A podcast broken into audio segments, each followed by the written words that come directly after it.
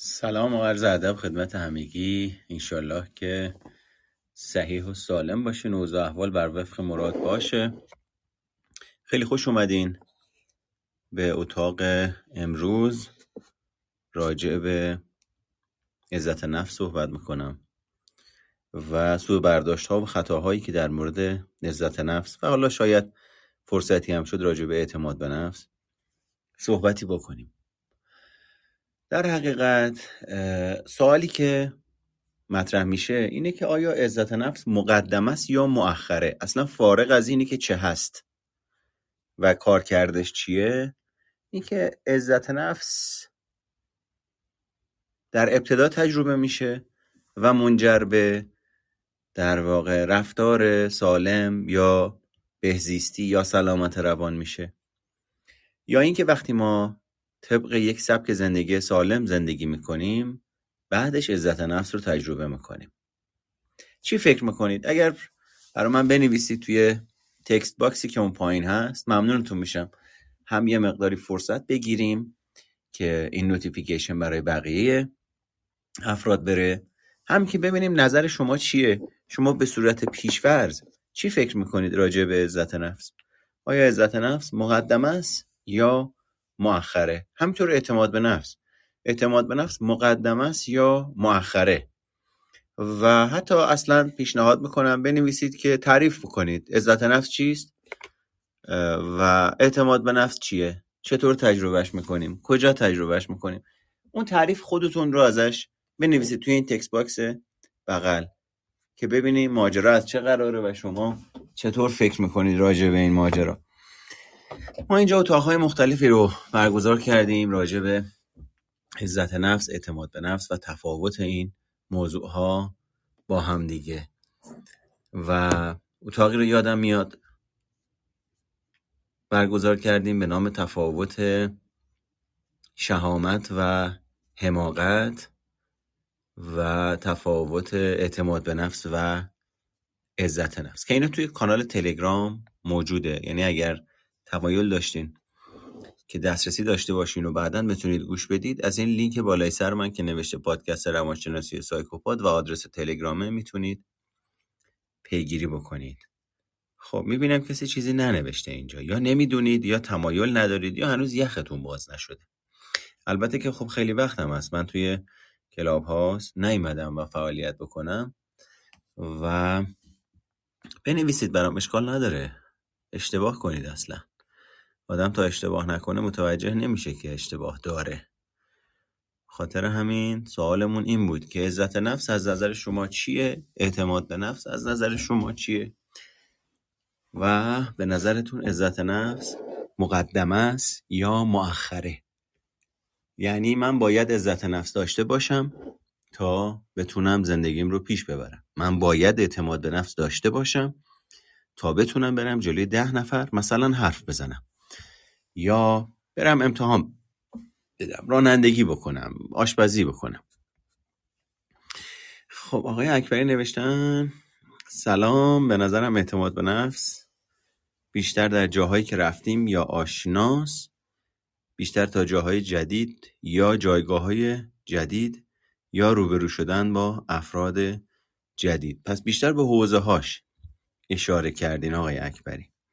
که اعتماد به نفس رو بیشتر در جاهایی که رفتیم آشناس جاهای, جاهای جدید و افراد جدید در واقع. احتمالا شما اعتماد به نفستون رو حالا من ندیده باید حدس بزنم چوب جادو باید در بیارم ولی برام بنویسید بعد از اینی که تحلیل کردم. شما زمانی که منطقه براتون امن میشه افراد براتون امن میشه راحت در می‌تونی خودتو تجربه بکنی. از حرف زدن گرفته تا مهارت تا یه مهارتی رو زندگی کردن تا یه چیزی. آها. خیلی خوب. این برمیگرده به یکی از در واقع استراب احتمالا تجربه می‌کنی در موقعیت های ناآشنا. و این استراب منجر میشه که اعتماد به نفس توی موقعیت های ناآشنا و جدید یا ناشناخته کاهش پیدا بکنه. مسئله اعتماد به نفس نداری مسئله احتمالا. مسئله استرابه که اون مسئله رو اعتماد به نفس رو کاهش میده. و خیلی خوب خیلی ممنون. اول که شهامتتون قابل تحسینه. بابت اینه که اینجا در میان گذاشتین و خیلی ممنون. خب بقیه چی؟ بقیه نمی‌خواین بنویسین؟ سوالمون اینه اعتماد به نفس مقدم است یا مؤخره؟ حرمت نفس یا عزت نفس مقدم است یا مؤخره؟ من باید اول اعتماد به نفس رو تجربه بکنم بعد برم جلوی جمع صحبت بکنم. من باید عزت نفس داشته باشم تا کیفیت زندگی خوبی رو تجربه بکنم. آیا این شکلیه؟ آها عزت نفس مقدم است مقدم است. اعتماد به نفس مؤخر است. خب دیگه بنویسین تازه داره یختون باز میشه. این خیلی خوبه که دارید مشارکت می‌کنید. مشارکت چیز خیلی خوبیه.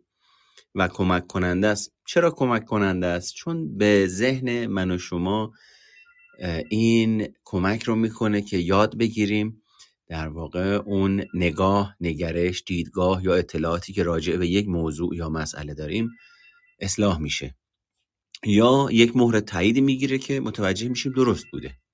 پس در نتیجه این خیلی کمک کننده است. اعتماد به نفس از تجربه میاد دقیقا. پس در نتیجه شما هم نظرتون اینه که ما باید اول یه کاری رو انجام بدیم تا بعدش اعتماد به نفس رو تجربه بکنیم. عزت نفس از احترام به خود و دوست داشتن به خود نشأت می‌گیره و اعتماد به نفس از جنس توانایی. بله این تعریف درست غلط نیست منتها تعریفیه که دیگه حالت زرد به خودش گرفته.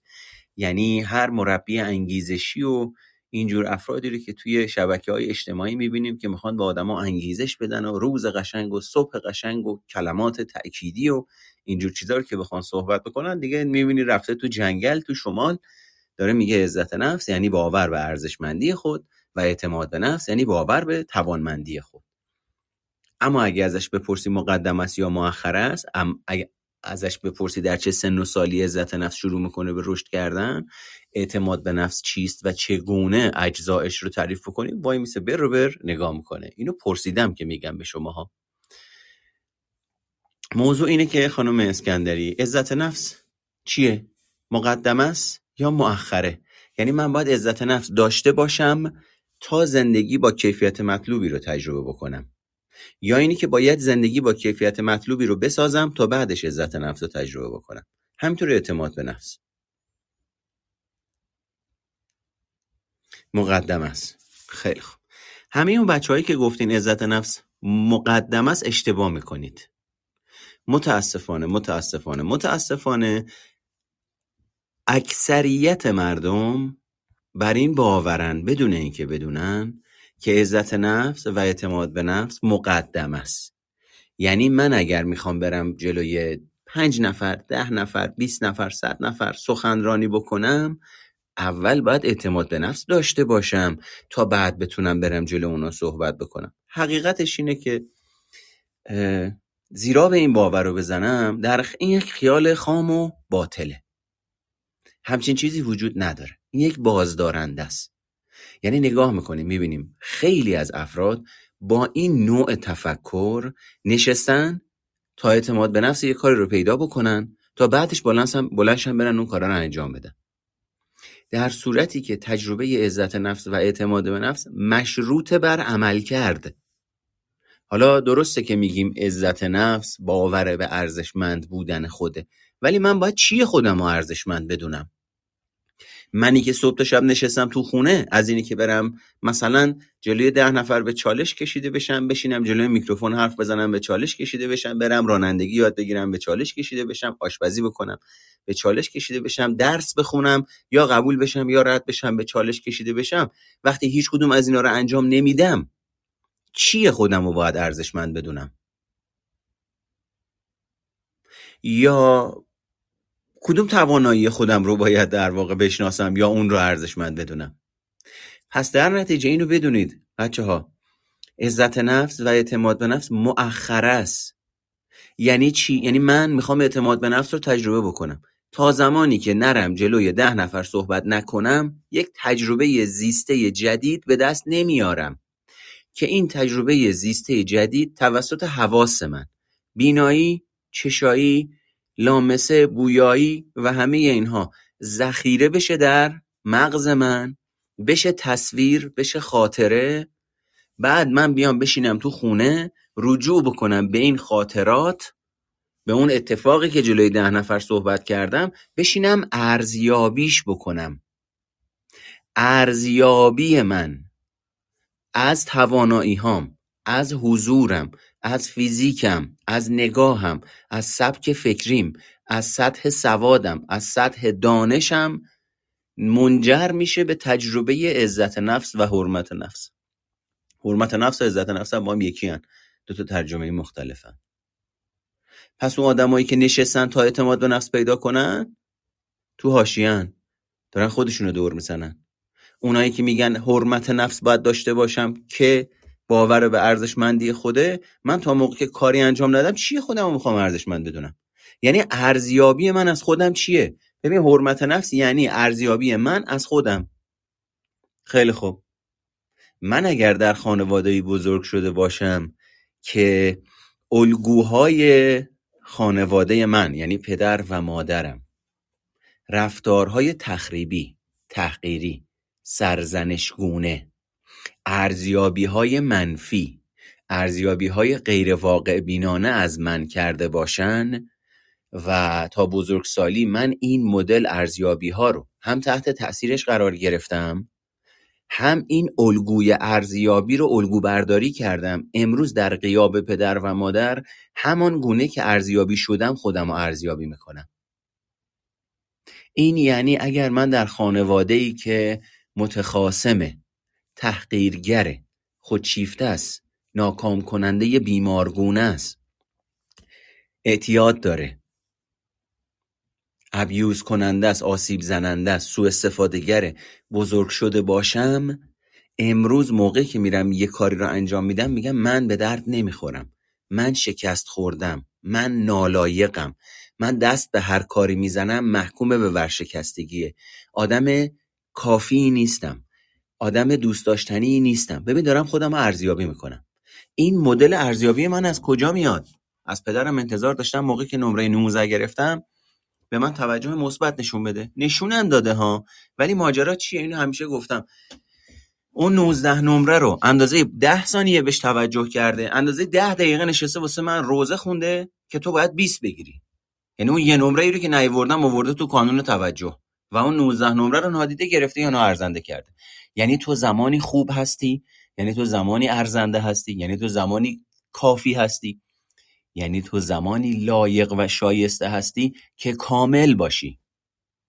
اون وقتی که به مرور زمان کمالگرایی در وجودمون شکل می‌گیره به خاطر همینه که میگن افرادی که کمالگرایی منفی دارن از عدم حرمت نفس یا حرمت نفس شکننده زجر می‌کشن رنج می‌برن. چرا؟ چون وقتی داریم راجع به پدر یا مادر متوقع و کمالگرا یا خودشیفته حرف می‌زنیم و پای اینا در میونه توقع اونا که تموم نمیشه. من بچه بودم بقای روانشناختیم و فیزیکیم به اون پدر و مادر با اون ویژگی ها بسته بوده. نمره 19 رو گرفتم گفته باید 20 بگیری. رفتم زدم تو سر خودم پوست خودم رو کندم درس خوندم 20 گرفتم. بعد گفته خیلی خوب این درست که خوبه حالا این 20 شد. حالا اون یکی درست هم باید بکشی بالا. اون درسم کشیدم بالا. بعد رفتم ورزش کردم گفته تو ورزش بچه فلانی رو نگاه کن مقایسم کرده. گفته اون خوبه باید مثل اون بشی. رفتم مثل اون شدم. یا رفتم مثل اون بشم نشدم اومده گفته دیدی نمی‌تونی؟ تو زمانی خوبی که مثل اون بشی. انقدر می‌خوام آخرش به این نتیجه برسم. به در و مادر متوقع یا بیمار توقعشون تموم شدنی نیست. پس در نتیجه به مرور زمان وقتی با این خانواده با این ویژگی ها بزرگ میشیم و زندگی می‌کنیم یاد می‌گیریم به مرور زمان که دنیا جاییه که از من توقع دارد و من باید دیگران رو راضی و خوشنود کنم. اون وقت روش ارزیابی من طبق اون چیزیه که از اونها یاد گرفتم. یعنی متوقعانه یعنی غیر واقع بینانه پس ارزیابی های من از خودم که منجر میشه به تجربه حرمت نفس که باید قبلش یه کاری انجام داده باشم خوب صحبت کرده باشم ادب و رعایت کرده باشم توی اجتماع قانون رو رعایت کرده باشم انصاف رو رعایت کرده باشم حزب باد نباشم. همه اینها رو موقع میام ارزیابی می‌کنم با معیارهایی که از پدر و مادرم یاد گرفتم یا از خانوادم و جامعم یاد گرفتم یا خیلی بالا ارزیابی می‌کنم که در بزرگسالی تبدیل میشم به یک فرد خودشیفته که امروز از نظر علمی ها و آمارهایی هست که نشون میده افرادی که عزت نفس بالایی دارن خودشیفتگی دارن. و این عزت نفس عزت نفس سالمی نیست. چون ارزیابی که فرد از خودش می‌کنه از توانایی هاش می‌کنه از دانستش می‌کنه اون خودپنداره ای که از خودش ساخته غیر واقع بینانه است با خودش همخوان نیست. این یک طرف. از یک طرف ارزیابی که من از خودم می‌کنم منفی و پایینه. یعنی میشم خود حقیر پندار. از طرفی وقتی ارزیابی بالا و غیر واقع بینانه می‌کنم میشم خود بزرگ منش که میشه یک هزیان و تعریف هزیان یعنی باور و عقیده تاریخ مصرف گذشته که برخلاف که با وجود شواهد رد کننده قوی این باور فرد با قدرت به این باور عقیده داره. من آدم بزرگی هستم. مشهورم. دست به هر کاری می‌زنم موفق میشم. دیگران همیشه زیر چتر من سینه می‌زنن. هیچ کس مثل من نمی‌تونه حرف بزنه و هزار جور بزرگ منشیه دیگه. از طرف این موقع که ارزیابی من از خودم که باز دوباره تحت تاثیر خانواده و همه اینا تو وجود من شکل گرفته وقتی پایینه وقتی منفیه وقتی ضعیفه من میشم یک آدم خود حقیر پندار. یعنی از طرفی در نقطه مقابل اون خود بزرگ منش که خودشو خیلی بزرگ می‌بینه دستاوردهاشو بزرگ ارزیابی می‌کنه تواناییهاشو بزرگ ارزیابی می‌کنه. من خود حقیر پندار ناارزنده سازی مرکزیت شخصیت من به درد نمی‌خورم شکست خوردم ناتوانم. اصلا کی من دوست داره؟ این چه صدایی من دارم؟ اه اه. هر موقع تصویر خودم رو توی تلویزیون می‌بینم یا توی فیلم می‌بینم حالم به هم می‌خوره. این صدای منه. یعنی شما هم اینجوری صدای منو میشنوین. چقدر چندشم من؟ اون وقت من دارم خود حقیر پنداری می‌کنم. اینجاست که عزت نفس من یا شکننده است یا بسیار قلف شده و غیر واقع بینانه است. و چه کاری می‌کنه اینو عزت نفس؟ شکننده یا بزرگمنش. ببین اینا منجر میشن به سبک های رفتاری. یعنی منی که خودم رو غیر واقع بینانه می‌بینم چه منفی چه مثبت منجر میشه به یه رفتاری. ببین من شکست خوردم من نالایقم من پذیرفتنی نیستم. خب خیلی خب منی که پذیرفتنی نیستم دیوونم بلنشم برم توی جمع. که ترد بشم توسط دیگران چون من باور دارم من پذیرفتنی نیستم. خانم دکتر لیلی خیلی خوش اومدین. خوشحال میشم با ما همراه باشین. تشریف میارین بالا. پس در نتیجه سبک های عزت نفس که حالا شکننده است یا خود بزرگ منشه در واقع باعث میشه که خیلی خوش اومدین خانم دکتر مایکتون بازه. صداتون میاد؟ صدای من میاد؟ بسیار حالا فرض بکنید منی که خود بزرگ منشی دارم. سبک رفتاری میشه چی؟ نگاه از بالا به پایین دارم نسبت به دیگران. توقع دارم همیشه در کانون توجه باشم. متکلم وحده باشم. دیگران حرف نزنن. همیشه من حرف بزنم. بهترین چیزا برای من باشه. توی مجلسی که میرم همه بشینن گوش به زنگ و گوش به حرف من باشن. نسبت به نقد آسیب پذیرم. و فکر می‌کنم همیشه باید کنترل دست من باشه. از طرفی من شکست خورده یا من خود حقیر پندار من نالایق من ناارزنده منی که عقده حقارت در وجودم هست. از رفتن در موقعیت هایی که باعث میشه عقده حقارت هم فعال بشه. تحت تأثیر فعال شدن عقده حقارتم احساسات تخریبی ناخوشایند رنج آور به آگاهی من حضور پیدا بکنه اجتناب می‌کنم. چرا؟ چون وقتی میرم توی اون موقعیت همه این مکانیزم ناخوشایند در وجود من فعال میشه و من ناخواستنی بودن و ناارزنده بودن و ناکافی بودنم رو با هدت و شدت و فراوانی بالا تجربه می‌کنم و ادراکم تحت تاثیر قرار می‌گیره. در نتیجه دیوانم مگه برم یه همچین جایی؟ میشینم تو خونم؟ عزت نفس شکنندم هم سر جاش میمونه؟ یعنی انفعال به خرج میدم؟ حالم هم خوبه. یا میرم با آدم هایی که هم تیپ شخصیتی خودمن ارتباط می‌گیرم. که یه وقتی خدای نکرده موقعیت محیط باعث نشه من یه تکونی بخورم حرمت نفس شکنندم شروع کنه لرزیدن بعد من ندونم با این احساسهای منفی چی کار کنم. اون کسی که عزت نفس اصطلاحا خود بزرگ منشی داره و اون کسی که خود حقیر پنداری داره جفتشون از عقده حقارت رنج می‌برن. فقط سبک رفتاریشون فرق می‌کنه. یعنی اونی که خود حقیر پنداری داره تسلیم باور خودشه به حقیر بودن اون کسی که بزرگ منشی داره جبران می‌کنه فرار می‌کنه از باور درونیش. چجوری؟ یک من کاذب می‌سازه برای خودش. میره اینستاگرام سرمایه گذاری می‌کنه 115 K follower می‌گیره. بعد مکانیزم ذهنیش این شکلیه. ببین من چقدر خواستنی هستم که این همه آدم منو follow می‌کنن ولی یه ماجرا یه جاش میلنگه. اونم اینجاست که وقتی این 115 K تبدیل میشه به 149500 نفر شیش ستون بدن این آدمه میلرزه میره فالوور فیک می‌زنه که این عدده از اون 115 تکون نخوره. این یعنی هویت پایداری. استقامت شخصیت من و خودمختاری شخصیت من عنصر تحریک کنندش بیرونیه. یعنی من خود انگیختگی ندارم.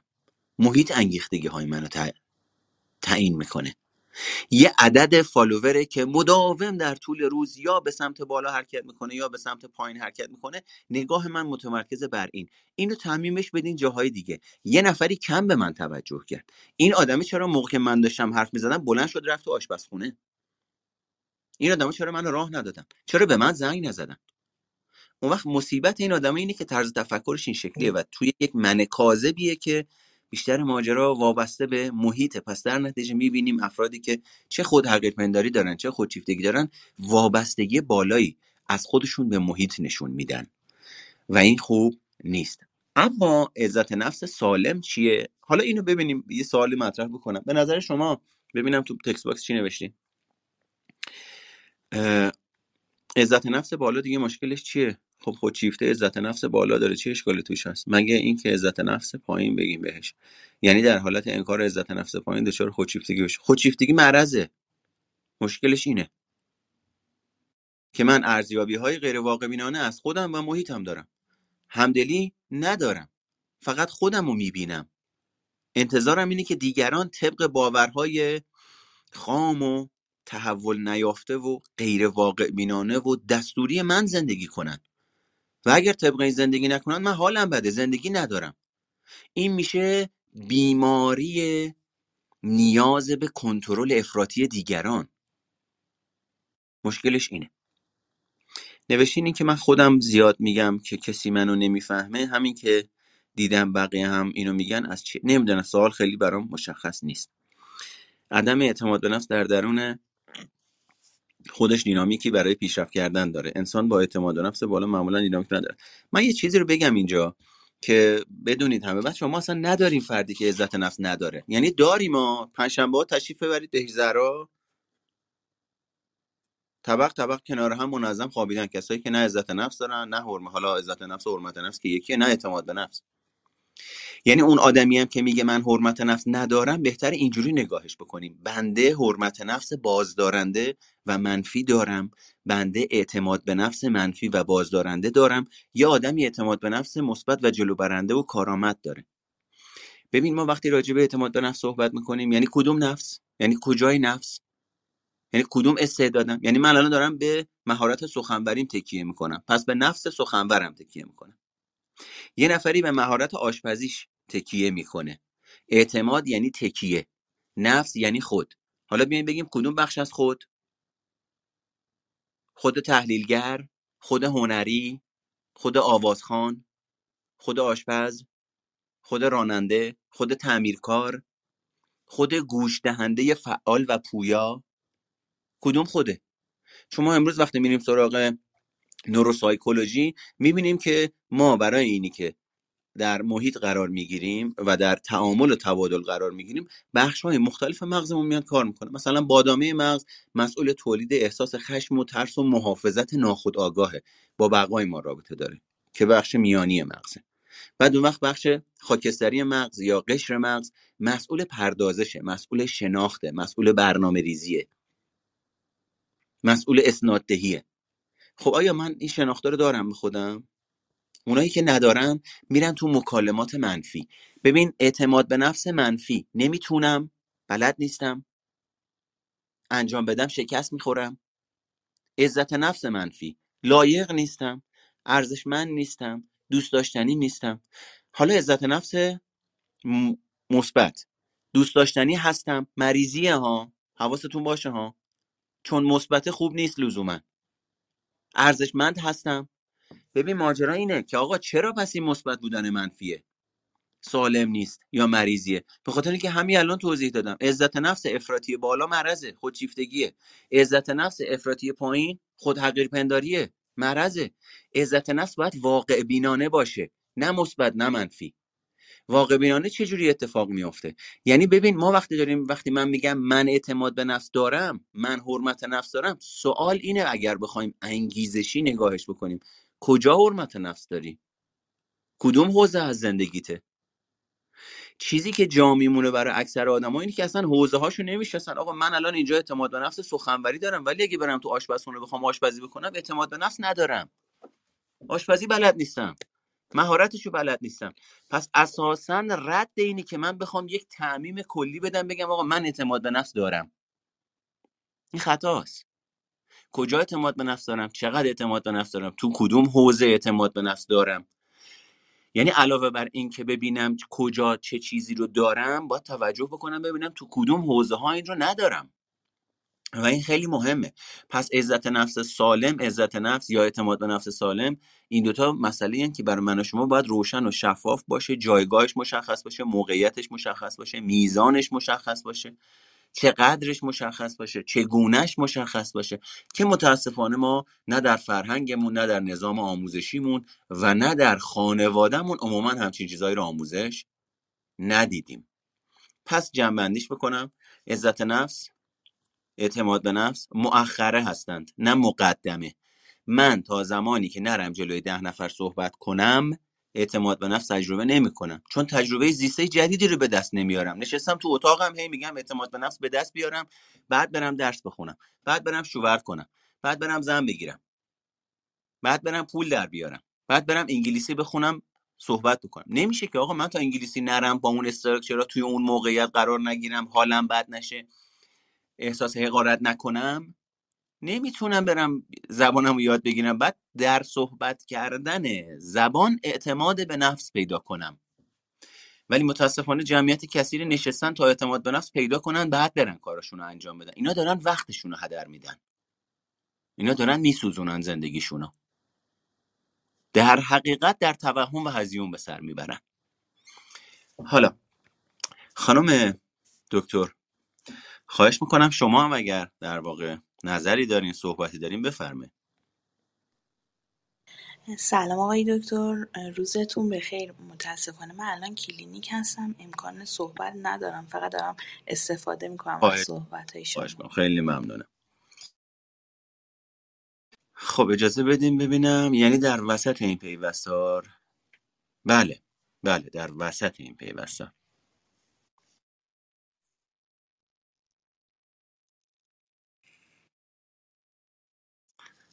چطور می‌تونیم در حوزه های مختلف اعتماد به نفس خودمون رو تقویت کنیم؟ به سادگی. تو چه حوزه ای می‌خواین تقویت بکنید؟ مثلا همین الان بر من بنویسین. یه نفر اصلا بیاد بالا راجبش با هم دیگه صحبت بکنه من چند تا چکش کاری کنم. تا مشخص بشه. خود شمایی که اینو پرسیدین تشریف میارین بالا؟ اگه تشریف میارین بالا لطفا رایز هند کنید تا من متوجه بشم تمایل دارین تشریف بیارین بالا. کسی که فوبیای اجتماعی داره هم از عدم اعتماد به نفسه. می‌تونه از عدم اعتماد به نفس باشه ولی لزوما هر کسی فوبیای اجتماعی داره مشکل اعتماد به نفس نداره. این هم یه دسته ای از افراد هستن که به اصطلاح می‌تونه اینجوری باشه. یه سوال بپرسم حالا تا ببینیم کسی تمایل داره بیاد بالا. اونم اینه که بچه نقطه مقابل استراب چیه؟ نقطه مقابل استراب چیست؟ نه. نوشین حرمت نفس؟ نه. کسی که عزت نفس کاذب داره چه راهکاری رو توصیه می‌کنید برای بهبودش؟ اه، آها آرامش ترس خوشبینی افسردگی اعتماد به نفس تاباوری. آخ آخ آخ اوضاع خوب نیست. آخ آخ آخ آخ. یه نفر درست گفت. والا حقیقتش اینه که کسی که عزت نفس کاذب داره اگر بالا باشه خب تشخیص تقریبا من ذهنم میره سمت اینه که تو اولین تشخیص یعنی خامترین تشخیص میرم خودشیفتگی اینا بعد میرم تو حقیقت پنداری اگه صحبت از خودشیفتگی باشه اساسا فردی که اختلال شخصیت خودشیفته داره مقاوم ترین نوع افرادن به درمان. به خاطر همینه که مطلوب من اصلا من اگه بخوام اینجوری بگم آقا من یه فضایی باز شده اعتماد به نفس نقطه مقابل استراب. الان به شما توضیحش میدم. نه اونایی که میگین آرامشه اساسا تو خطاین اساسا تو خطاین نقطه مقابل استراب اعتماد به نفسه. من اینو تو دوره تحلیل رفتار متقابل توضیحش میدم. تحلیلی. با فکت. اینو داشتم می‌گفتم که ببین مطلوب من. یعنی اگر یه فضای باز بشه بگن آقا شما حالا استانداردهای مشاوره و روانشناسی رو که رعایت می‌کنی به کنار بیا خودت به عنوان محمد مرگو حرف دلت چیه؟ چه جور مراجعی رو میپسندی؟ بچه من معمولا مراجعی رو میپسندم که خود انگیخته به این نتیجه رسیده مشکل داره. که خود انگیخته به این نتیجه رسیده به توسعه و آموزش نیاز داره. که خود انگیخته به این نتیجه رسیده که به پیشگیری نیاز داره. چرا؟ چون افرادی که اختلال شخصیت دارن چند تا ویژگی مهم دارن. ببین یکی از این ویژگی ها اینه که کسی که در بزرگسالی تشخیص اختلال شخصیت می‌گیره به این معناست که از دوران کودکی و نوجوانی اختلال ها و مسائل روانشناختی مختلفی داشته که تا بزرگسالی تداوم پیدا کرده. پس مسئله مزمنه.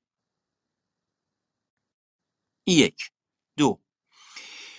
موقعی که این مسئله مزمن رو نگاه می‌کنیم توی حوزه های مختلف زندگی این آدمه میبینیمش. یعنی سر کارش می‌بینیم مختل استرابش نمی‌ذاره تمرکز کنه. مثلا داریم راجع به اختلال استرابی مثلا صحبت می‌کنیم. بعد میاد تو راه ماشین رو داره رانندگی می‌کنه دوباره اضطراب داره. اختلال فر اضطراب مثلا زیاد داره منتشره داره. بعد میاد تو خونه می‌خواد با زن و بچهش صحبت بکنه اضطراب داره. همسایه زنگ می‌زنه اضطراب داره. می‌خواد بره سوپرمارکت اضطراب داره. می‌خواد بره مدرسه اضطراب داره. یعنی حوزه های مختلفی از زندگیش رو گستره وسیعی از زندگیش رو این اختلال تشکیل تشکیل میده. و یکی دیگه از ویژگی ها اینه که فرد بینش نداره نسبت به اختلال خودش. یعنی چی بینش نداره؟ یعنی مثلا اگر داریم میگیم یه نفری وسواس شستشو داره روزی دوازده ساعت مثلا میشوره و میسابه بعد از دوازده ساعت اوکیه. حالش بد نیست. نرماله. دیگران زندگی پوست از سرشون کنده میشه وقتی با این افراد زندگی می‌کنن. خودش اوکیه. به خاطر همینه که میگیم اختلال شخصیت. حالا ما داریم میگیم آقا اختلال شخصیت وسواسی. فرقش با کسی که اختلال وسواس داره چیه؟ اینه که اون کسی که اختلال شخصیت وسواسی داره هیچ مشکلی با اختلالش نداره. میشوره میسابه دوازده ساعت تمیز می‌کنه تازه حالش هم خوبه. هیچ استرابی تجربه نمی‌کنه. اما کسی که اختلال وسواس داره می‌دونه وسواسش ناهمخانه با وجود خودش. می‌دونه مشکلی وجود داره. یعنی می‌بینه.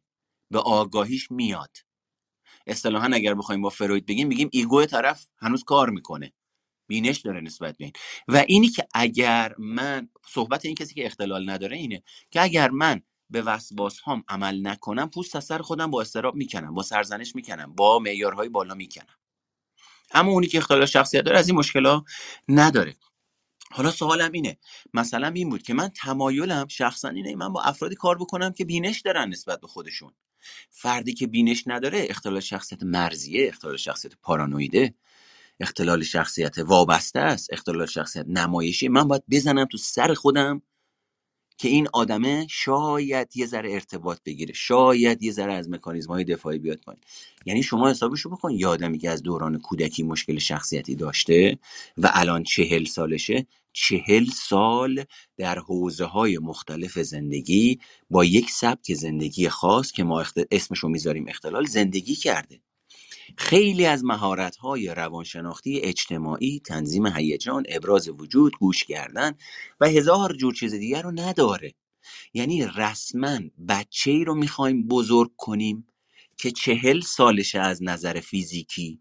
اما از نظر روانشناختی گاهی اوقات پنج سالشه گاهی اوقات ده سالشه گاهی اوقات سه سالشه گاهی اوقات چهار سالشه و من باید دور این بچرخم.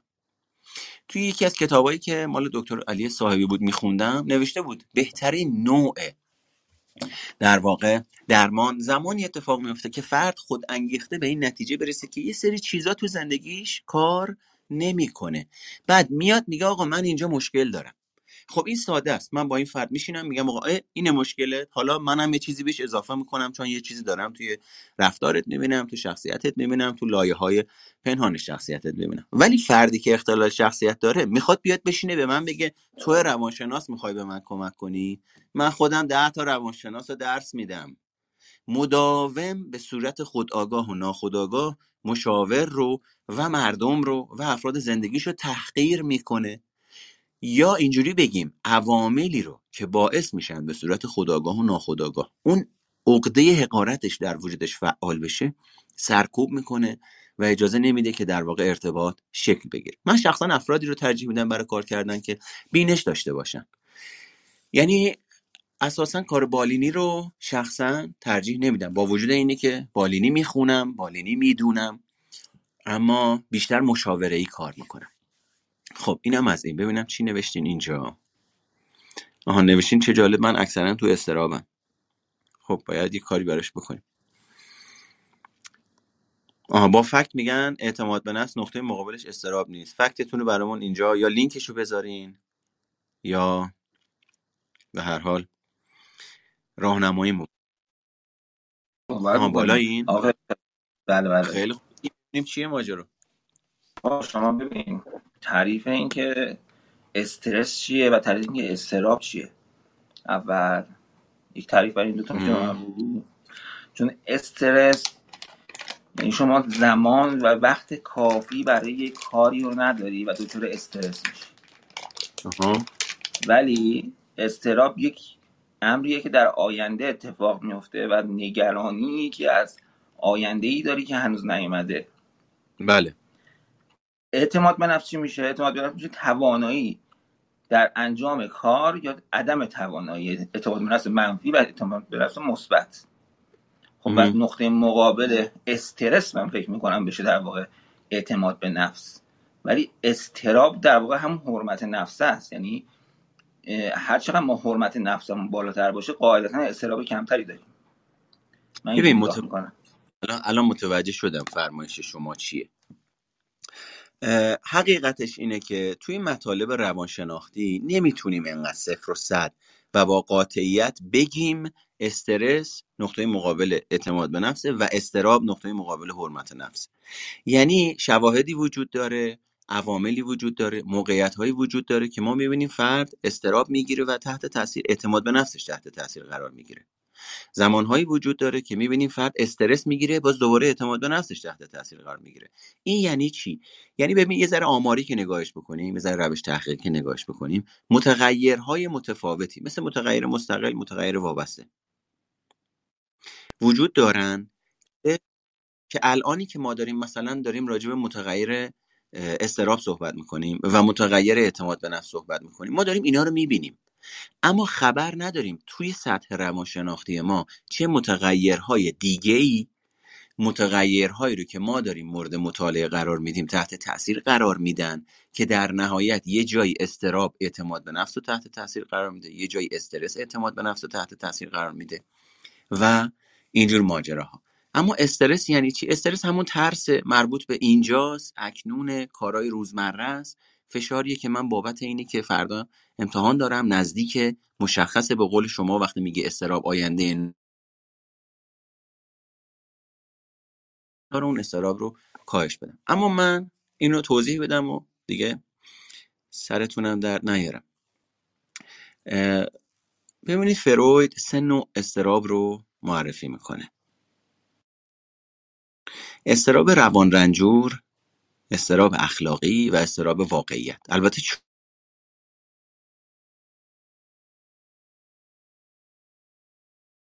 ترما میشه حالا کاری با اون چارمی ندارم اون پیچیده است اما ببین زمانی که من می‌خوام تحت تاثیر امیالم عمل بکنم میلم خواستم نیازهام کشاننده های وجودیم دلم می‌خواد الان هر چی. دلم می‌خواد بخورم حال می‌کنم الان بلنشم برم مثلا مسافرت بدون اینکه نگاه بکنم.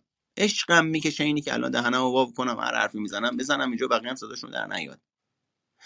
اینجا در واقع استرابیه که بین در واقع حالا تو تیه میگه من بالغ توی رویکرد فروید بهش میگیم ایگو.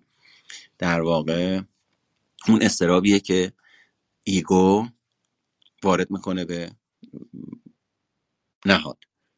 یا بعضا استرابیه که در واقع اون من والد یا فرامن بابت اینی که اون نهاد رو اون میل رو سرکوب بکنه در واقع تجربه میشه.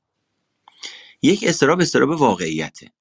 یعنی ببین مثلا من دارم از خیابون رد میشم یه ماشینی با سرعت خیلی زیاد میاد بعد من احساس خطر می‌کنم با آدمای مغزم شروع می‌کنه پیام دادن من می‌کشم عقب. این استراب یا استرس به قول شما مربوط میشه به واقعیت به دنیای بیرون از من. و یک استراب هم که استراب اخلاقیه استرابیه که دو نوعه این. یکی استراب من ایدئاله یکی استراب یکی باید یکی نبایده. سادش کنم. باید یک سری اصول رو رعایت بکنم نباید یه سری کارها رو انجام بدم. استراب اخلاقی و استراب من ایدئال. اون وقت من وقتی خلاف من ایدئال و من اخلاقی عمل می‌کنم استراب در وجودم فعال میشه. البته این مال نگاه فرویده که حالا یه جاهایش کم شده یه جاهایی زیاد شده اصلاح شده تایید شده رد شده من اینجور ماجراها کاری ندارم. اما نقطه مقابل حالا استرس یا استراب کاری ندارم نمی‌خوام در واقع وسواس به بدم که کدومه. اعتماد به نفسه. ببین فروید میاد نفس رو چیز می‌کنه تقسیم بندی می‌کنه. به نهاد یا فرامه ببخشید نهاد یا بون به ایگو و فرامن یا در واقع من اخلاقی. این میشه ساختار شخصیت. این میشه من. این میشه self. این میشه خود. به صورت کلی. و زمانی که این خود که سه بخش داره اضطراب بهش وارد میشه عملکردش مختل میشه. مسئول پردازش این اضطراب ها یا مدیر شخصیت میشه ego. ego بیچاره اون وسط وایساده دستورات من اخلاقی با من ایدئال وجود دارن که نهاد باید از تجربه کردن اونها کامل بازداری بشه و باید سرکوب بشه.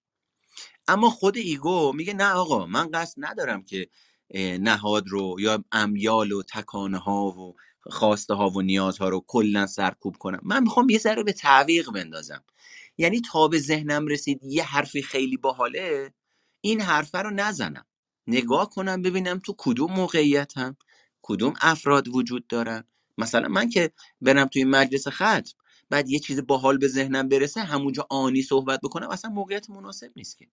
مناسب موقعیت نیست که. اینو ایگو پردازش می‌کنه. اما فرامن در واقع میگه نه تو باید ببندی. تو باید ساکت باشی. تو کلا نباید اون کارا رو انجام بدی. سرکوب می‌کنه. حالا کاری نداریم. از این زاویه ما میگیم اصطلاح نقطه مقابل استراب یه چیزی هم می‌خواستم من بگم. اجازه بدی. ببین فرض کن که اصلا یک نفری دوران کودکی بسیار سالم داشته باشه حرمت نفس بسیار بالایی داشته باشه ولی اگه اون دوتا نیاز اولیه که مربوط به هرم مازلو هستش اون دوتا برآورده نشه باز همون فرد دچار فکر می‌کنه استرس و استراب بشه. درسته یا خیر؟ یعنی مستلزمش که از یک شرایط مالی خوب برخوردار باشه که بیولوژیک و فیزیولوژیک و احترامه. نیازهای اولیه مازلو یعنی نیازهای مادی فیزیکی و نیاز برای امنیت و آرامشه که این دوتا اگر نباشه درد و رنج و استرس و استرا این بذار من با اریکسون پاسخ بدم به سوالت. اریکسون میگه مرحله اول رشد در واقع اعتماد در برابر بیاعتمادی قرار داره و حالا صحبت امنیت که میشه باید بریم سراغ بالبی یا در واقع همین مثلث مزلویی که میگی. ببین زمانی که وقتی راجع به امنیت صحبت می‌کنیم مثلا دلبستگی های بالبی حرف اول رو می‌زنه. یعنی اعتماد در روی کرده اریکسون برابری می‌کنه با امنیت در روی کرده بالبی. همونه.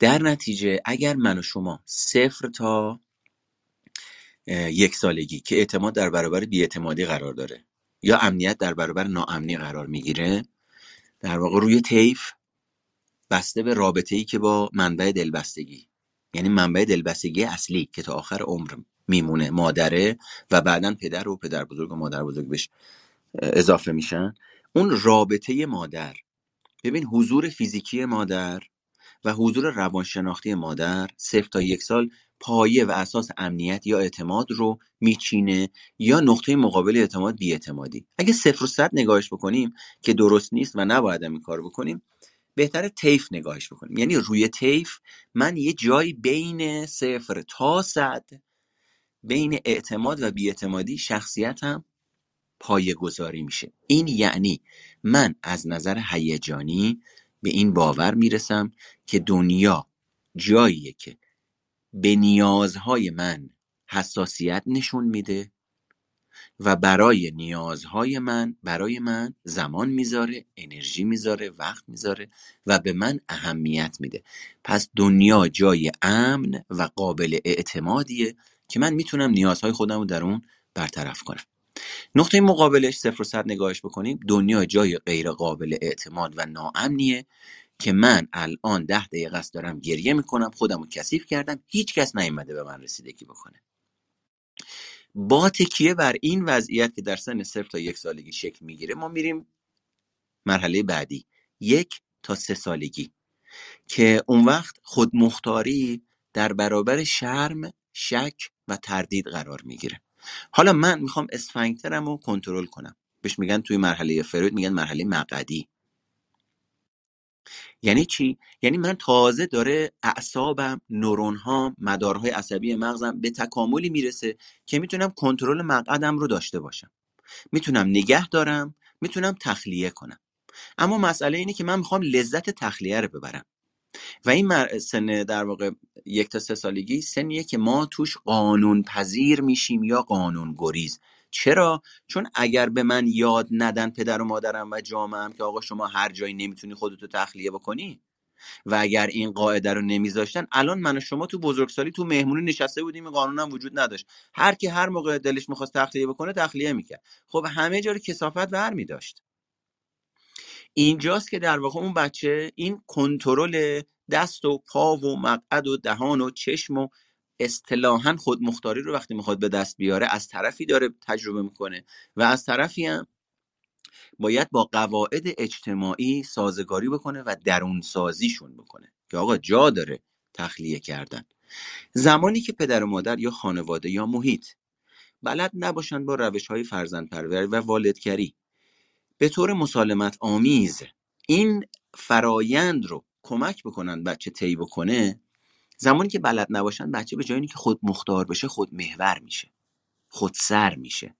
من مال من هر موقع من میگم هر چی من میگم هر وقت من میگم به هر قیمتی که شده اونی که من می‌خوام باید به دست بیارم. من می‌تونم. منو ببینید. من میشه تایید طلب.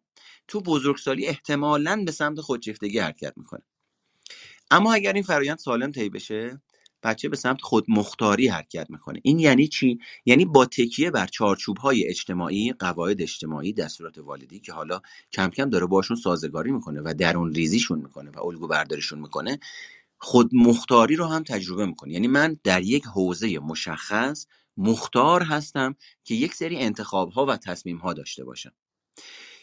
زمانی که خودمختاری در وجود ما شکل می‌گیره خب من می‌تونم می‌دونم تواناییشو دارم. تو مرحله بعد دوباره این در واقع به سمت ابتکار عمل دستبندی میشه منظم میشه از تعمیم کلی در میاد. اما زمانی که میاد این سر طیف میشه شک شرم و تردید در توانمندی خود. حالا فکرشو بکن. اونجوری که شما سوال پرسیدی گفتی اگر تو دوتا مرحله اول این بچه برسه به بزرگسالی و حرمت نفسش سالم باشه. مثلا میگم یه همچه آدمی وقتی اینجا آسیب بخوره اساسا به بزرگسالی سالم نمی‌رسد. که بخوایم بگیم حرمت نه نه, نفس نه اصلا آسیب اینجا نخورد. نه نه منظور من من کاملا متوجه صحبت شما شدم. ولی منظور من چیز دیگه ای بود. منظورم که هرم مازلو یعنی مثلا کسی که پول نداره واقعا یعنی بی پوله. حتی حتی اگه حرمت نفس داشته باشه در اون اجتماع و در اون زندگی باز همین دچار استرس و استراب میشه. به خاطر اون بیپولیه. یعنی دو تا نیازهای اولی که مبتنی بر کم بوده در واقع برآورده نشده. و این بله. باید حتی تا یه حد بالاخره ما پول داشته باشیم دیگه برای زندگی کردن. متوجه هستی؟ که این تو بله. هم میشه با نداشتن پول تو هم میشه با استراب درد و رنج بعد من موافقم با شما. اساسا یکی از باگه های دیگه ای که وجود داره اینه که آدما فکر می‌کنن اگه حرمت نفس داشته باشن زندگی گل و بلبله. بهشته. همچین چیزی وجود نداره. ببین من دوباره میرم سمت همون بالبی. بالبی چهار تا سبک دلبستگی ما معرفی می‌کنه. دلبستگی ایمن و سه تا سبک دلبستگی ناایمن یکی میشه مقاوم یکی میشه آشفته یکی هم میشه اجتنابی اگه اشتباه نکنم. اون وقت این شکلیه که من خودم قبل از اینی که بخوام با اینا آشنا بشم فکر می‌کردم فردی که دلبستگیش ایمنه نه ناراحت میشه نه میترسه نه عصبانی میشه. یه آدم خودشکوفای اصلا یه تصویر ایدئال غیر واقع بینانه بعدا که با اینا آشنا شدم دیدم نه بابا اصلا اینجوری نیست. مسئله اینه اونی که دلبستگی ایمن داره نسبت به محرک های محیطی کمبودها بیشبودها همون پاسخ بادامه رو میده همون پاسخ ترس رو میده همون پاسخ استراب رو میده. اونم آدمه همون مغز تو کلشه. فقط ماجرا اینه برخورد این فرد با تکیه بر اون باور به امن بودن و قابل اعتماد بودن جهان با استراب استرس و حالتهای هیجانیش یک چیزه. اون کسی که ناایمنه برخوردش اینه که یه دفعه میره تو تحریف های شناختی نگرانی عجیب و غریب مکانیزم های دفاعی که این استراب غیر قابل تصور و تحمل رو که ادراک من یاد گرفته گندش کنه اگزجرش بکنه باید اندیش باشه توش پر از خطاست رو بخواد سرکوب بکنه و مدیریت بکنه. یعنی در نهایتش برمیگرده به اینه کسی که دلبستگی ایمن داره هم میترسه گریه می‌کنه ناراحت میشه کم میاره دلش می‌خواد بستنی بخوره. عین های دیگه است. فقط سبک ناخداگاه و خداگاه برخوردش با هیجاناتش با فرآیندهای روانشناختیش نرمالتره مدیریت سالمتری داره متوجه میشه من و شما اومدیم در این دنیا که بترسیم که خشمگین بشیم که شاد باشیم که غمگین باشیم. چرا؟ چون خیلی از افراد هستن من تقریبا ده دوازده هزار نفر آموزش دادم. تو این ده دوازده هزار نفر به جرئت 80 درصدشون اومدن 90 درصدشون اومدن به من میگه آقای مهرگان میشه کمک کنی؟ من نترسم. من می‌خوام دیگه افسرده نباشم. من می‌خوام دیگه عصبانی نباشم. میگم اگه می‌خوای اینا رو نباشی باید تشریف ببری پنجشنبه به هیزرا. آدمایی که نه عصبانی نه افسردن نه میترسن رو ببینی. بعد میگه چرا؟ میگم به خاطر اینی که آقا مغز من ترس تولید می‌کنه. اصلا مکانیزم سایکولوژی من مدارهای عصبی مغز من تولید مغز من اینه که ترس خشم غم شادی تجربه می‌کنه. پس سوال اینجا این نیست که من چگونه نترسم. سوال اینه من چقدر بترسم؟ کجا بترسم؟ آیا موقعیت با مناسب با موقعیت هست؟ آیا مسئله رو حل می‌کنه؟ مثلا فکرشو بکن یه آدمی راهنما نمی‌زنه. ساده سادهش توی جامعه ما تو ترافیک. یه آدمی راهنما نمی‌زنه میپیچه. پشت سریه یه جوری بوغ می‌زنه یه جوری فشکشش می‌کنه یه جوری فوشای ناموسی به این آدم میده که اصلا من شک میشم. میگم ببین کل این واقعه نهایتا با پنج درصد خشم که آقا حواست کجاست؟ راهنما می‌زدی حل می‌شد. ولی این آدمه چه اتفاقی براش میافته که یه دفعه 80 درصد اوج می‌گیره شبیه بابایتی این خبر از این میده که این آدم از کارکرد هیجانی آگاه نیست. این خبر از این میده که این آدم هیجاناتش جاهای دیگه مدیریت و پردازش نمیشه همدلی باهاش نشده احساساتش دیده نشده نه خودش بینش داره نه اطرافیانش نه جامعه. که باور فرهنگی و تاریخی ما اینه که من نترسم. نترس. پسر خوب پسریه که گریه نمی‌کنه. دختر خوب دختریه که وقتی میخنده دندوناش معلوم نمیشه. دختر که عصبانی نمیشه گستاخی نمی‌کنه. پسر که نه میترسه نه گریه می‌کنه. اون وقت من وقتی با این باورا تا بزرگسالی سن چل سالگی می‌رسم هر موقعیتی که قرار باشه من توش بترسم چیکار می‌کنم؟ شروع می‌کنم پرخاش. عصبانی میشم. بالا میارم. یا موقعیتی که خانم رفته تو اتوبوس وایساده یه نفری بی هوا یا با هوا پاشو گذاشته رو پای خانم. به جای اینکه این خانم عصبانی بشه بگه آقا برو عقب. پامو له کردی می‌زنه تق زیر گریه. اینا مریضیه. پس در نتیجه جمعش بکنیم مسئله ما نترسیدن نیست. مسئله من و شما میزان بچه ها میزان در زندگی خیلی مهمه. خب سونات جان بگو. سلام استاد وقتتون بخیر باشه. اول می‌خواستم تشکر کنم از روم ارزشمندتون کلیات گرفتیم دوباره. بعد من یه سوال داشتم. اون پایین که داشتم گوش می‌دادم این سال برای من پیش اومد که خب اوکی حالا ما به درجه رسیدیم که نسبتا شناخت در مورد خودمون پیدا کردیم. نسبتا بازم و می‌دونیم که okay من شاید با این character یا این طیف character از آدم ها یکم اون شاخکام به قول شما بزنه بیرون اذیت بشم. و خب حتی امتحانم کردم تو موقعیتم خودم رو قرار دادم دیدم درسته شاید این بر من زیاد خوب نباشه یا تصمیم عاقلانه نباشه. اینکه آدم تصمیم بگیره. جان ببخشید یه بار دیگه بخش آخر بگو. یعنی که خودم رو تو موقعیت قرار دادم که خب اون آدم هایی که فکر می‌کنم شاید درست نباشه من باهاشون خیلی روابط صمیمی داشته باشم. چون برای من الگوهایی رو میارن بالا که مناسب نیست. شاید من رو به دردسر بیشتری بندازه. و میگم حالا خودم تو موقعیت قرار دادم و به همین هم رسیدم در حالت عملی. حالا باید من دوباره خودم رو challenge بدم بگم okay بازم با این حساب تو تو اون موقعیت بمون همون قد بمون که این یه حالت ورزشه که ماهیچه هات قوی بشن یا نه. بگم که okay من امتحان هم کردم شاید اگر با این افراد در همین حد بمونه برای من بهتره. این سوال من بود استاد اون وقت این افراد رو تلاش می‌کنی تغییرشون بدی؟ اصلا اصلا اصلا اصلا اصلا. خب وقتی اون زمانی رو که اونجا سپری می‌کنی با این افراد چقدر درگیر تخریب ها و حالت های منفی و اصطلاحا اون های منفی میشی؟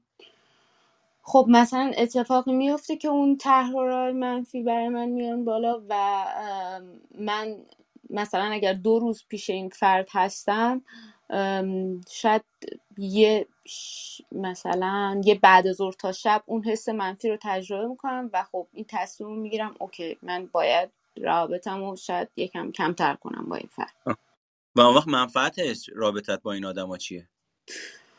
تا حدی بوده که دیگه دوست بودیم و احساس می‌کردم که خب okay ما با هم دیگه خوبیم ولی این part ها رو ازشون این بخش ها رو ازشون ندیده بودم و وقتی بیشتر نزدیک شدم دیدم okay شاید این بخش ها با توجه به الگوهایی که من دارم مناسب نباشن. حالا وزنه منفعتش سنگین تره یا وزنه اون فشاری که در رابطه باشون تجربه می‌کنی؟ من فکر می‌کنم یعنی متوجه شدم okay اگه بخوام خیلی تئوری بگم اگه ده ساعت باشون باشم در هفته okay ولی اگه 20 ساعت بشه نه دیگه می‌رسه به جایی که برای من ضررش بیشتره. آها حالا پیشنهاد خودت چیه واسه این شرایط؟ من خودم انتخاب کردم که اوکی من مجبور نیستم اون ضرر رو متحمل بشم. و اون رابطه رو در همون حد نگه میدارم. حالا دقیقا سوال من اینجاست. این تصمیم باهوشانه که من بگم من نمی‌خوام شاید توی اون چلنج ها قرار بگیرم که به هم فشار بیاد یا نه. باید بگم اتفاقا تو باید بری و تو اون چلنج ها قرار بگیری چون باعث میشه مثلا یه سری چیزا درون تقویت بشه. نمی‌دونم. من نمی‌تونم. من باید اون موقعیت رو باشم درش. اون رفتاری رو که اون انجام میده ببینم اون رفتاری رو که تو انجام میدی ببینم تا بتونم راجبش نظر بدم. وقتی موقعیتی رو نمی‌دونم صورت مسئله برام روشن نیست که بهت بگم این بهتره یا خودت چی فکر می‌کنی؟ خودت فکر می‌کنی داری تفره میری؟ نه من خودم فکر می‌کنم دارم از خودم مراقبت می‌کنم چون به نظرم دلیلی نداره یه سری تجربه های بعد یه سری حسای بد درون من ایجاد بشه وقتی که من می‌تونم با همون ده ساعت خوشحال باشم. یعنی چه دلیل داره خودم رو اذیت کنم؟ دلیلی که بر خودم آوردم اینه. خب دیگه تموم شده رفت. ببین ماجرا اینه که برداشت من از صحبت شما و اطلاعاتی که الان دادی اینه. من میرم توی موقعیتی یه دوستی اونجا هست که این دوست من مثلا یه سری منافع داره برام یه سری معایب داره. درست؟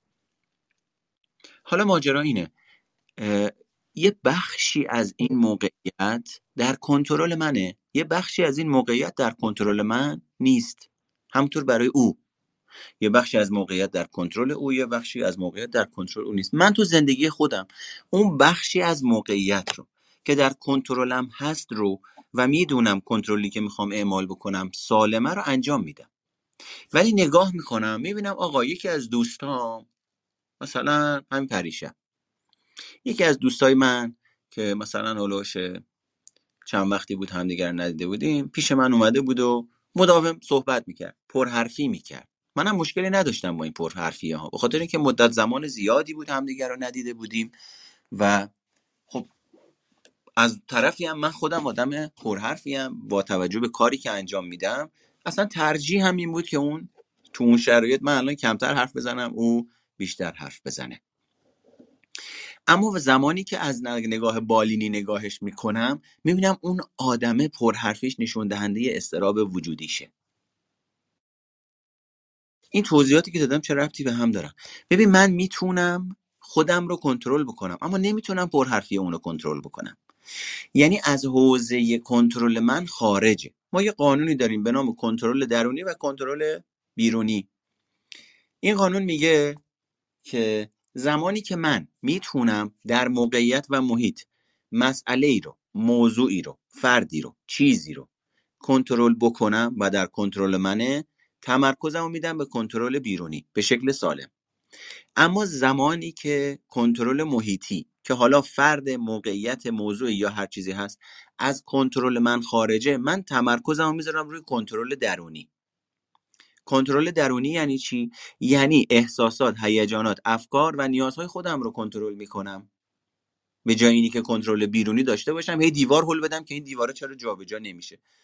اون دیواره یه آدمیه که تاریخچه زندگی خودشو داشته که اتفاقها و کمبودها و بیشبودهای زندگی خودشو داشته امروز که با هم رفیقیم سر راه من قرار گرفته و من نمی‌تونم با یک جلسه دو جلسه کمکش بکنم ضمن اینکه از اساس اون دوست منه. من نمی‌تونم با دوستم رابطه درمانی داشته باشم. اصلا تو استاندارد کاری من تعریف نشده.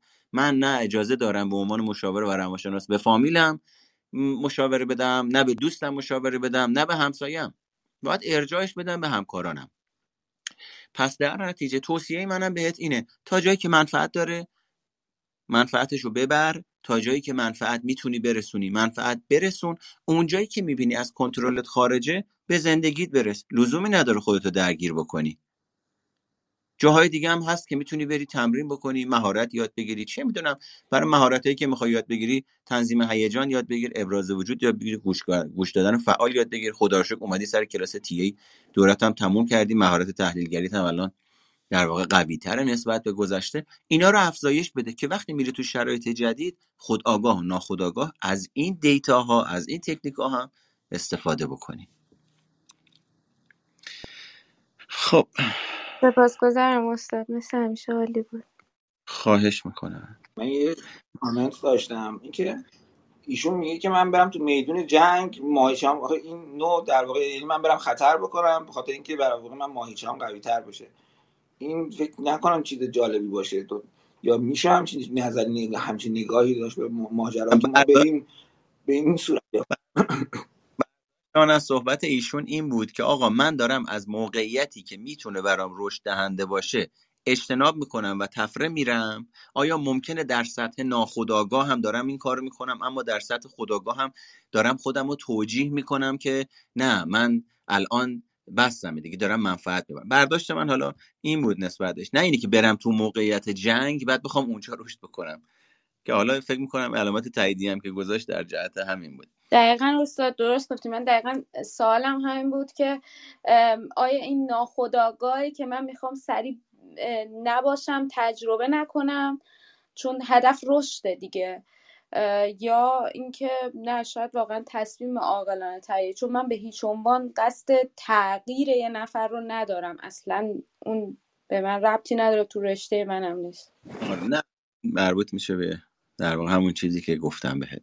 نوشتین که تعریفی از حرمت نفس میگید. حرمت نفس یعنی باور به ارزشمند بودن خود که در واقع یک تعریف الان دیگه تبدیل شده به کلیشه. اما اگر بخوایم بگیم حرمت نفس یعنی توانایی ارزیابی خود به صورت واقع بینانه که معمولا بعد از اینی که یک کاری رو انجام میدیم می‌تونیم ارزیابیش بکنیم.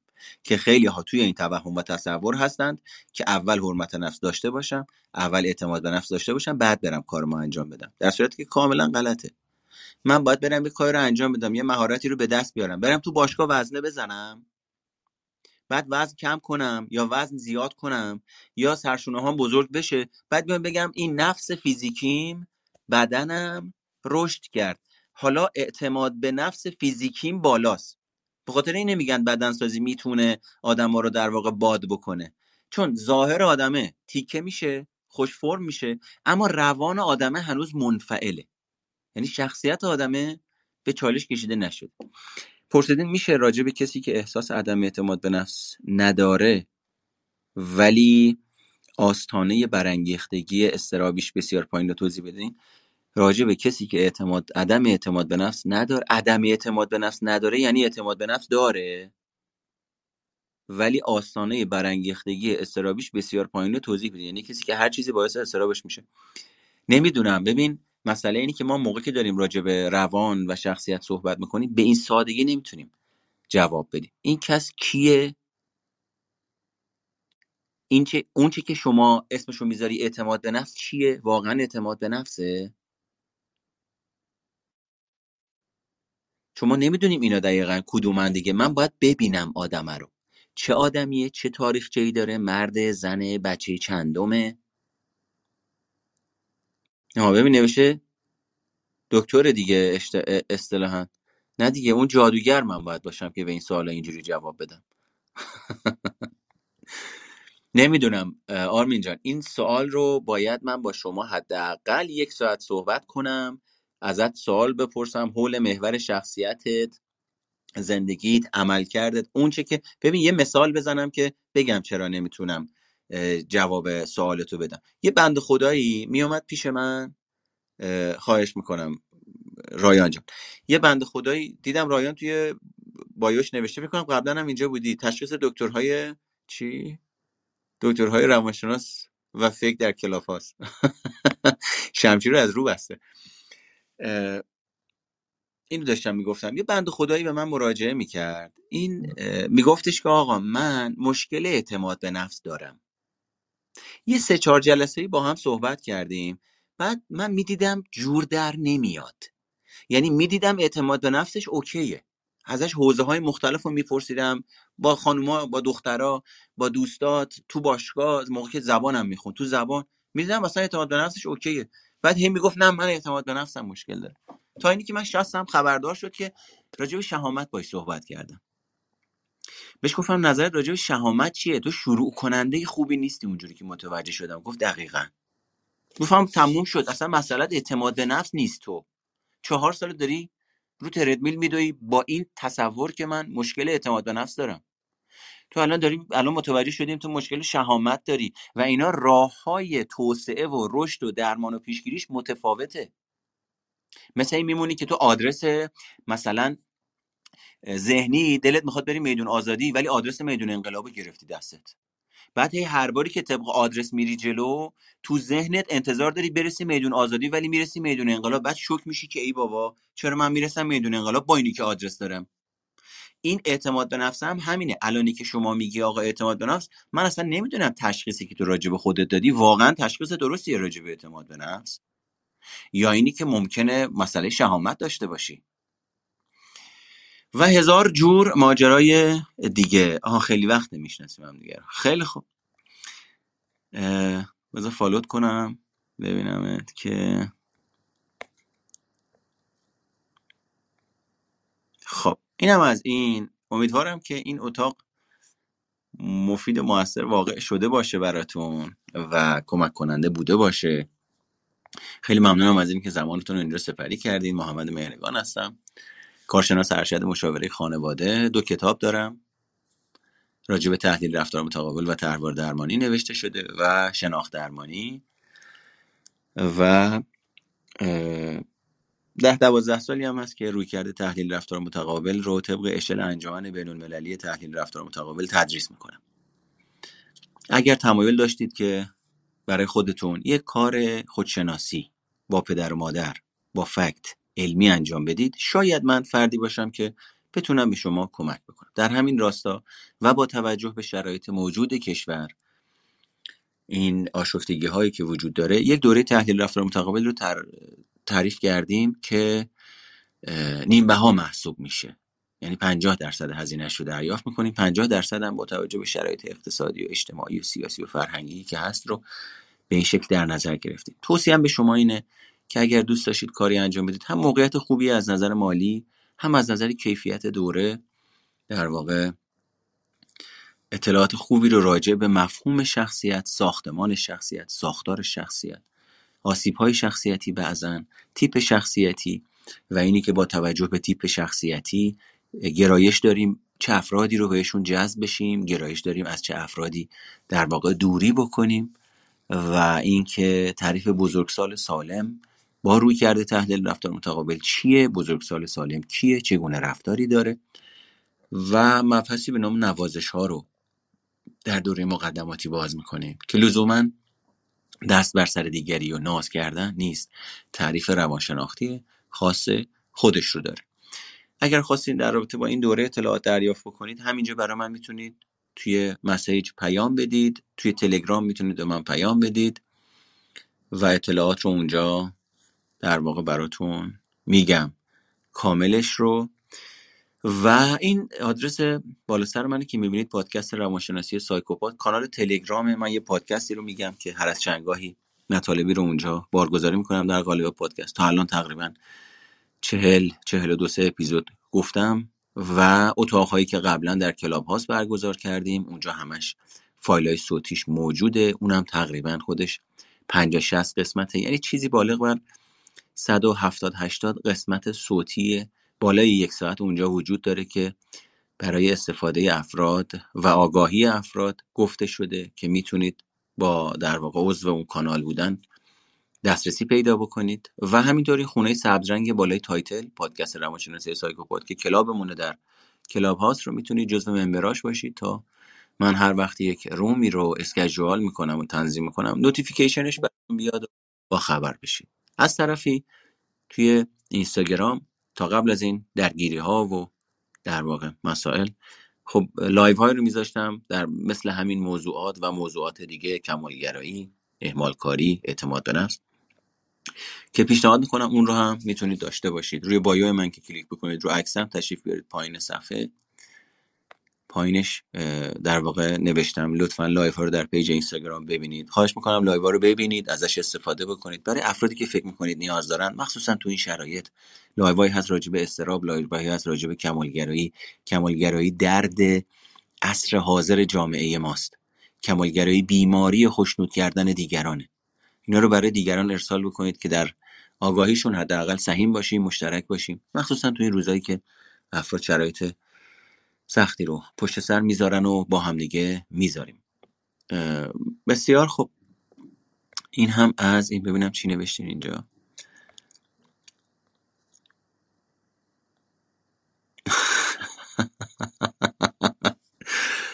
نوشته ایشون دکتر واقعیه نه از این کلو نه واقعا من دکتر نیستم. مدرکم کارشناسی ارشد مشاوره خانواده است. ترجیح هم, هم اینه که منو مهرگان صدا بکنید.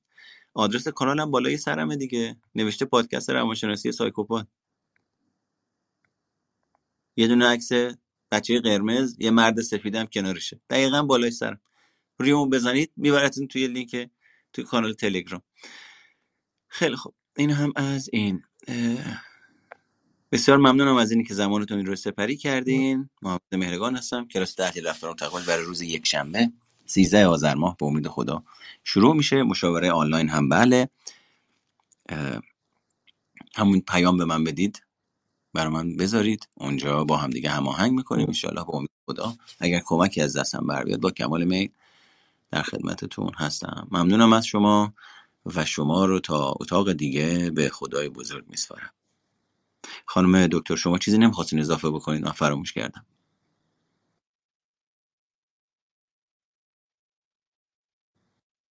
خانم علاقه بند صدای منو دارین؟ بسیار خوب مثل که نمی‌خوان چیزی اضافه کنن. بسیار خوب تا اتاق دیگه شما رو به خدای بزرگ میسپارم.